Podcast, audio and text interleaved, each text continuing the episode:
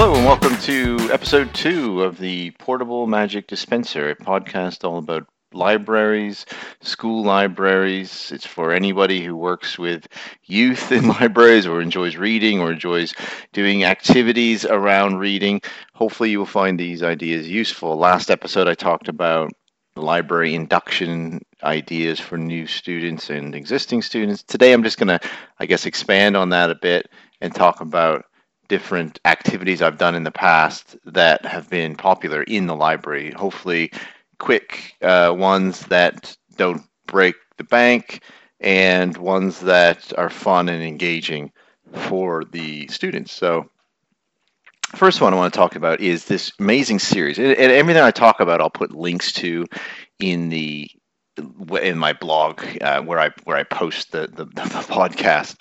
Uh, there's this amazing series by an author, an American author named Lauren Tarshis, and it's called I Survived. The books are historical fiction. They all take place during actual historical events and often include characters or people who actually lived through the events. But it is a really amazing way to introduce students to different historical events and get them reading. The books are fairly short, really accessible. I really love them. And also, there's a graphic novel series which I've been using all the time in the library. The books all involve things like the Titanic, there's shark attacks, there's earthquakes, hurricanes, there's ones from hundreds of years ago, ones that are quite current. You can check out the I Survived series. I really use them a huge amount, especially with students who will claim to me or claim to teachers that they hate reading, you know, that they can't find anything interesting, etc. I really enjoy using them. And what I've done is pitch uh, the book to, uh, the books, the I Survived series, especially the shark attack ones. They all know about Jaws. They all are fascinated with it for the most part, and this is, of course, a real story that inspired, I believe, inspired Peter Benchley. I'm I'm an armchair his Jaws historian here. I love the film, but I believe this inspired Benchley to write the novel and of course the film that was massive. So this was a shark that ended up in some very small body of water on the east coast of the United States. I shouldn't be laughing, but it's just such a bizarre story. Uh, over 100 years ago and, and caused havoc and panic. And the graphic novel that I've got. I've got the graphic novel and the actual, you know, the I Survived book, and they they are never on the shelf. It's gets them hooked in, uh, for lack of a better term, no pun intended. To promote this program, I get students to think about a real historical event. I have to get them to pretend they've been they've been sucked back into time into some kind of event where they have to survive a historical a disaster okay okay and then i will i'll cover all kinds of different ones that the books cover, even ones that, that the books don't cover. I give them a four. Uh, I give them half an hour or so. This sometimes takes. This took two or three library lessons. I can't remember how many now. Students were on the computers and using responsible researching skills, which I'm going to go over. I'm not going to use this podcast today to talk about all that, but I'm going to in the future have responsible researching based podcast.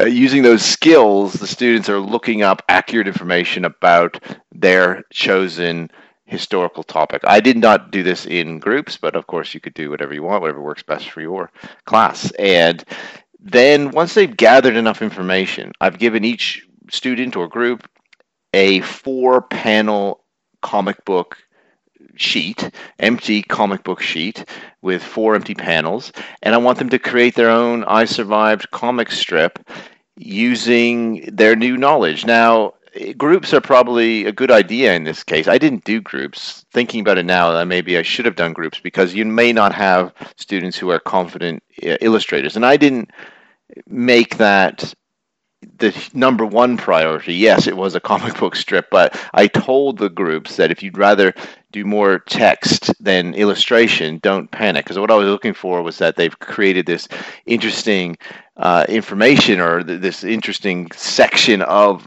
you know slice of history.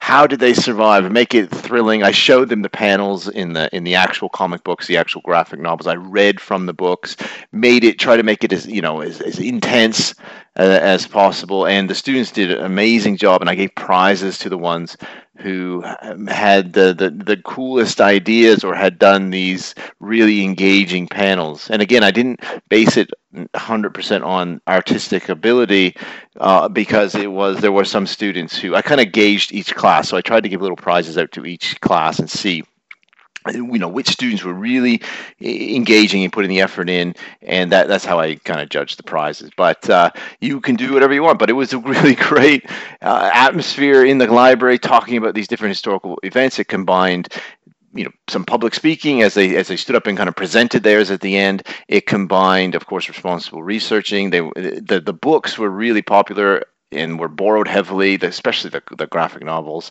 I would have them out on display. I made a, I made a big display. I displayed the students' artwork at the end. It was a nice competition, and you can gauge it however you want, you know. And I think in the United States there was a there was a formal kind of scholastic competition where you mailed them in. There was huge prizes, but here that wasn't applicable to the UK, so I just did my own in house, which was fine. And I think uh, I had the students, so I have student library assistants, which again will be another podcast about how they, you know, what they do in the library. But they helped judge them on the, you know, I of course had students from different class year groups judging judging the the artwork, but they really love to go through and judge. So that was one thing we uh, we did. So this next one is really simple, really quick, but I really enjoyed it, and it got students discussing their their books that they're currently reading. And I like to do that. I like to see what they're currently reading, what and what's going on. So in this one, I get the students to silently read, which I do. They do in the library lessons. They do a little bit of silent re- reading, and then we do researching or doing these types of activities. So I have a 55 minute lesson. So again, you have to gauge it to your your lessons, and this is for ages 11 and up. So after 10, 15 minutes of silent reading, I just get the whole group to stop and then get the group to say, uh, to tell each other what they would experience if they were suddenly transported to the world of their book. Now, this is based on a great series that we've got called Pages and Co. We've got in the library, I should say, by uh, Anna James, and I've done this activity in many different ways over the over the past. But uh, the book is very popular. The whole series is really popular, and you can see. Anna discussing this kind of activity herself on um, a site called Authorfy, A U T H O R F Y. I'll put links again in in the website. And you Authorfy is an amazing site, which I can I could spend all podcasts talking about, but you can see that you have to sign up, but it's all free and tons of great material on there. But so they they t- what would happen? They they aren't a character in the book. They are themselves. They're in their school uniform. They've just been in the library reading. All of a sudden, they're in the world of their book. They're suddenly at the page they've just stopped at. What would they see? What would they hear? What would they smell? Would they be in danger? Would they take part in the action or conversation? Or would they jump and hide behind something to stay out of the way? On and on. I would get them to discuss this with students sitting at their tables for three or four minutes, maybe, and then they would share with the group and then of course I would do um, the book talk on Pages and Co, explaining the series and the magical abilities that Tilly has on that. Um, then I would ask students to write down what they've come up with, and I'm giving them 20 minutes or so to do so. Maybe that's a bit much, but 15 or so. I would get them to submit this experience on our book review cards, which again I can discuss on another another podcast. But we we let students write book reviews on these on these specific sheets because they're all in their specific houses, and this would count towards this house reading challenge that we have as well. Even if they've discussed in groups, I want them all to do their own individually. And again, you could re- reward the best book wanderings, is what we call it, or what Anna James calls it. I don't want to steal her her catchphrase, not catchphrase, but her her her, her slogan. Um, the best book wanderer would get us some kind of prize. Okay, it doesn't need to be anything huge, but if you had something, that would be great. Again, you could make this as big a competition or as small, quiet library lesson as you wanted. This we did this in kind of anticipation a few years ago of Anna James visiting the library, but again, you can do it in any time but these might just help with kind of transitioning into the library. It could be even part of a library induction. It could just be a way to introduce this amazing series and get students maybe who are new to the school to introduce themselves to you and to the students around them. So that was a really fun one that I um, thoroughly enjoyed doing. Okay, another one that I really enjoy is called Hello Dragons, which is just Dragon's Den but with books. It's a Dragon's Den game where students have two minutes or whatever time you decide to set to quote unquote pitch their books to the rest of the class or their table if they don't want to stand up in front of large groups. I do have a couple of examples before the program starts just to get the uh, you know the ball rolling you can have the students vote on their favorite. Students can do this in groups. Again, if you want to, I have done it in the past where I've given them more time to come up with the idea in groups and they have to do a bit of a, a bit more in-depth presentation on the novel. This is where it's tricky because you may have one student who really wants to do a specific novel and the other students haven't read it. So therefore it's it's better if they do it on their own if they want to. Uh, they could pitch sitting down quietly at their own table if they aren't happy standing up. But it is a great experience for some to come and pitch their books and discuss. And you can do this again as low key as you want. I have done it where it's just like students at tables doing this, you know, discussing or even writing down their pitch if they really are uh, shy. And I'm not forcing anyone to speak out loud or be, you know, in front of a group. Not everybody likes doing that, but uh, it is a lot of fun, and it, it, also can create a little element of competition if we are if you do include the, the judging aspect. Okay, who did the best pitch? Which which book? So the, the dragons are the students. You know, which which book is going to be uh, the dragon's choice? Maybe top three or something like that. And it, it is a lot of fun, and the 11 and 12 year old students we we have at the school seem to really enjoy it. Another one I have done that is I haven't done in maybe a year or two, but I will probably pick it up this year is book postcards, which is extremely simple. Postcards are a thing that uh, you know were kind of even going out when I was a kid, and I and I consider myself pretty old now. Um, you'd be I was again. I talked last live uh, last podcast about how you take things for granted. And I, when I first did this, I took took it for granted. The students, yeah, they know what postcards are. Of course, they know how to use them, but they may not know how to, you know, where to write on them, how they worked, or what they were used for, and how popular and how almost essential they were in some regards. So to you know to get into contact with people that when you were away on holiday or, or gone somewhere else. So the postcards were originally donated to me. They were these beautiful penguin. I think Penguin Books has a, a box of ones, and then I had uh, some somebody donated this another one that was like comic book, old comic book covers. So they loved using them. They have these beautiful illustrations on them. You can use whatever you want. You can find any kind of postcard. It's really simple. The students write a book review on the back, and I use that as like an alternative to book logs or whatever. They can write a postcard on the back, and then I have gone on social media in the past and asked other librarians if they want to connect, and, and I, I have mailed our uh, our postcards out to them, and they have subsequently mailed theirs to us, and we made a display of them. It was really nice, and we were introduced to new books, and they hopefully were introduced to new books, and we've done this with the United States as well, kind of sh- a book postcard sharing program where we are sharing book reviews and, and the love of reading. It's pretty simple, but again, it's just kind of a, a, great little program that the students enjoy doing, and it gets them talking. They can kind of discuss their favorite their postcards with the others, and they like to look at the displays and see what others have read. The other one I've done is blackboard paper which is really cheapish. I mean, you can get a big roll of it on uh, for about nine pounds, I think.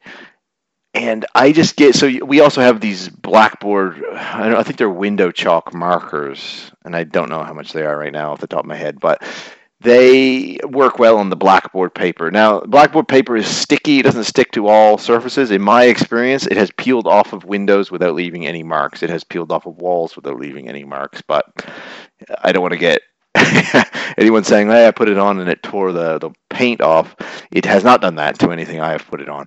It does not f- stick well to kind of concrete pillars, which I have tried and doesn't stick well at all. I just had this big roll of blackboard paper. I wrote on it, a world without books would be what? And had the students write their answers. And it was really fun, again, getting them to discuss why reading is important, why, you know, the kinds of books they like, seeing all of their answers and having this big roll of blackboard tape put on the windows that we had on the wall was really easy and interesting for me. I enjoy I enjoy seeing student artwork, you know, you can call it that, or input, of course, and seeing it on display. I, I, don't want everything in there to be something that I've made or someone else has made. I want the students. It kind of gives them ownership, uh, you know, in a very small way. This place belongs to you. Look, here's your here is your idea. Your opinions matter. This is it. Bang. You know, you can put whatever you want, and it works really well. So, blackboard paper. uh, another one is combined reading uh, book reviews, using the postcards in some examples, and getting staff involved around the school. Now, I'm going to do another podcast which is all about getting staff involved, which I've done on different podcasts and different articles and things like that. But this is one that was easy to do.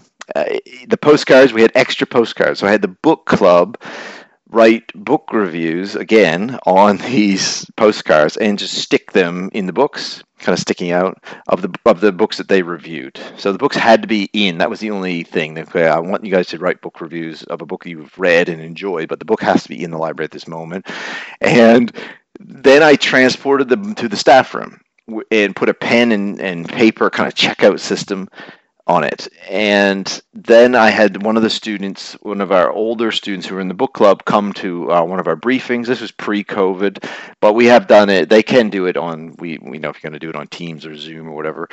But the student came into the staff room and pitched it. It did. She did an amazing job uh, promoting this thing. Look, these books are here for you. We know you don't have time to come to the library uh, every day. We brought the library to you. It was hugely popular. The teachers loved it. They were really interested in what the students had reviewed, and it was just a really a lot of fun. And it was again, it was so popular that I had to get the book club again to write new ones and, and restock it. So I would uh, really, really recommend a staff room pop up library. And that will be it for the podcast. Almost 20 minutes have gone by before I end, I'm going to do is what I will do every uh, podcast is recommend a book. I've got this comic book that I I uh, think is absolutely hilarious. It is called Gorbra, the mightiest chef in the universe by James State. Hopefully, I'm saying that correctly. I would say this is great for ages 9, 8, 9, and up. I don't know how to describe it. It is surreal, strange, hilarious. Gorbra is a barbarian chef and he's determined to make you a good cook and to make you an awesome meal. He will burst through your wall like the Kool Aid Man if you are having culinary troubles. And he also gets involved in this intergalactic cook off with these really strange creatures. I don't know how to describe it. It is surreal, silly, hilarious, bizarre. Loved every page. So check out Gorbra, the mightiest chef in the universe. And that is it for the podcast. I will see you next time. Take care.